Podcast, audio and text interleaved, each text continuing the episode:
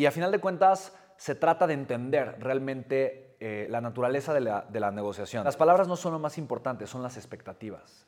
Y esto es muy cierto. Las expectativas no siempre son claras. Muchas veces la gente te va a decir lo que quiere, pero espera algo diferente. Entonces, lo más importante que necesitas entender es el mensaje detrás de las palabras, pero también de los silencios y de las actitudes.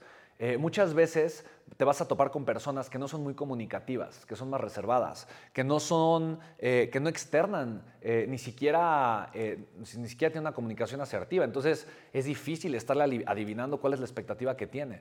Por eso la comunicación es importante, el acercamiento ¿no? de esta pista es importante, que, que la persona te vea, o sea, por eso es más importante ser inteligente que, que ser agresivo, que generes empatía, conexión, confianza, que haya un terreno firme, que es la confianza, que tengas la aproximación correcta con la persona y que puedas escuchar no solamente las palabras, pero ver detrás de ellas y obviamente eh, conocer las expectativas de la otra persona. Habiendo dicho esto, igualmente tú tienes expectativas. Entonces, cuando yo voy a negociar algo, yo tengo expectativas, pero escucha lo siguiente, las expectativas son manipulables, 100%.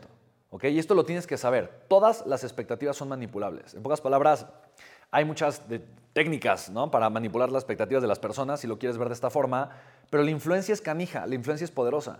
Y tú te puedes topar, obviamente, con personas que van a manipular tus expectativas fácilmente, que te van a querer convencer de que eso que tú quieres no es lo correcto. Y yo creo que antes de una negociación tú necesitas pensar y entender las expectativas que tienes y cuál es el límite que vas a tener y que no permitas que la otra persona manipule tus expectativas, ¿vale?